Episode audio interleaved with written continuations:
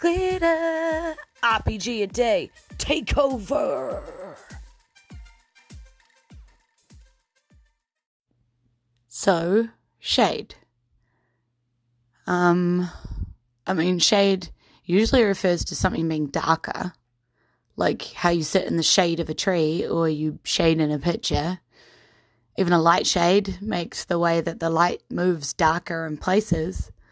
Also, a shady person has dark connotations, being that they're usually up to no good. Then there's throwing shade, which is a slang term for treating someone with disgust or contempt. I guess an IPG shade would be referred to mechanically as dim light, maybe, which I always think of as that type of light that happens just as the sun goes down.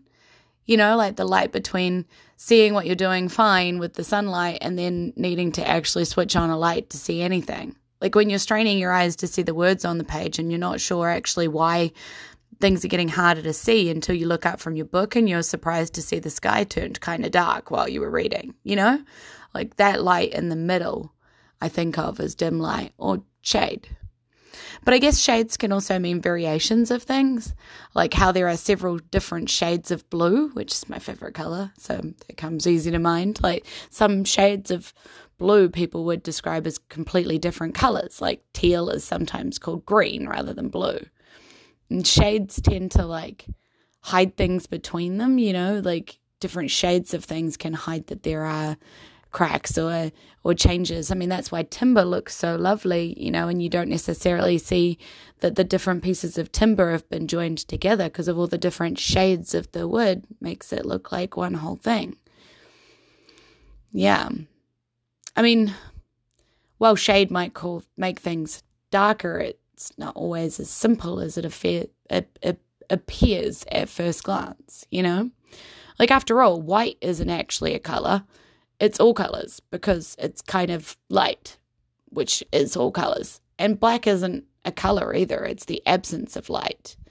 Black can actually exist in nature without any light, which is unlike any other hue. But technically they are shades too, not actually colors. They're just shades of light. But see, shade gets complicated. And speaking of complicated, I wonder what's happening with Kyra.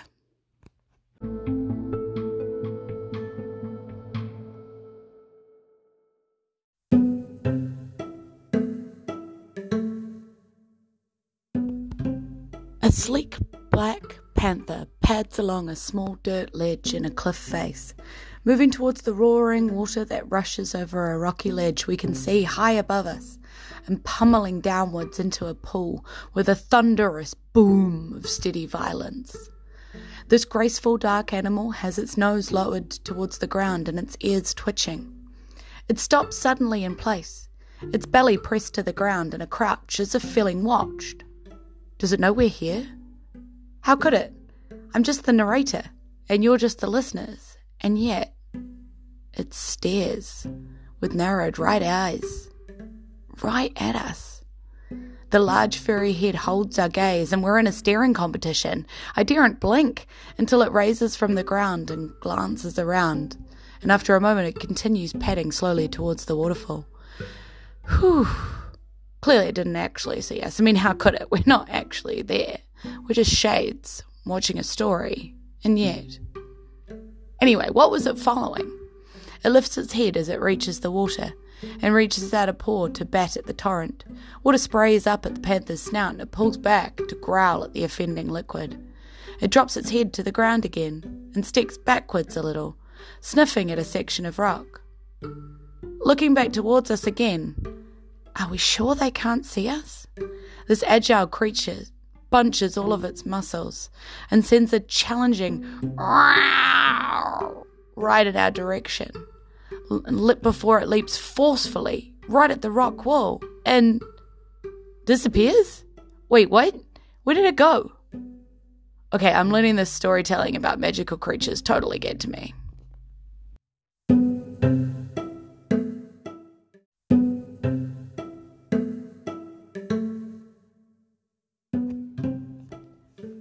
Followed the scent of the wolves along the thin dirt path on the cliff face to the waterfall. she suddenly got an uneasy feeling like someone was watching and froze in place, pressing her belly to the ground and turned to see who it was. She stared hard into the trees for a moment, unblinking. She couldn't see anything there. Uncanny. The feeling of eyes upon her was lying heavy on her shoulders. Maybe she was just letting the fears get the better of her. She glanced around one last time before continuing up the path. It dead-ended in a heavy torrent of rushing water that made up the falls. She reached out to the water to see if she could see what lay behind, but only succeeded in spraying herself in the face. She growled in annoyance at finding herself wet and confused. She was sure they had come this way. Had she missed something? She lowered her head once more to sniff and found the scent weaker here by the water, so followed it backwards a small way. It was stronger here, and she looked around, trying to make sense of how it had stopped. Had they gone up the wall? She sniffed at the rock face and breathed in the scent of fresh, clean air, which was strange. She looked again at the cliff, and this time was able to see that there was a small opening in the cliff face. Hard to see, unless you were looking right at it, because all the shades of earth blended in seamlessly together. She tensed her muscles and readied herself to leap through the opening. She could still feel those eyes on her, and it annoyed her that it made her skin crawl. Looking towards the trees one last time, she proudly out into the trees. Let them watch if they wanted to.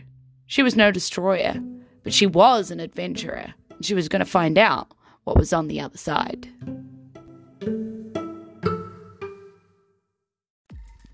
Thanks for joining me in this Jules from NZ RPG A Day Takeover Special. I hope you're enjoying our improvised D&D 5E story. Tune in tomorrow for our next prompt. Thanks to my gems, KP, Bobby, Shell, Scott, Glenn, James, and Jason. And a big thanks to everyone listening. I don't know if it was Aotearoa New Zealand or roleplay games that brought you here, but I'm super glad that you've stopped by. We'll be back to New Zealand episodes in September, because August is for RPG. E noho rā, ka kite anō. Goodbye, and see you again soon. Mwah!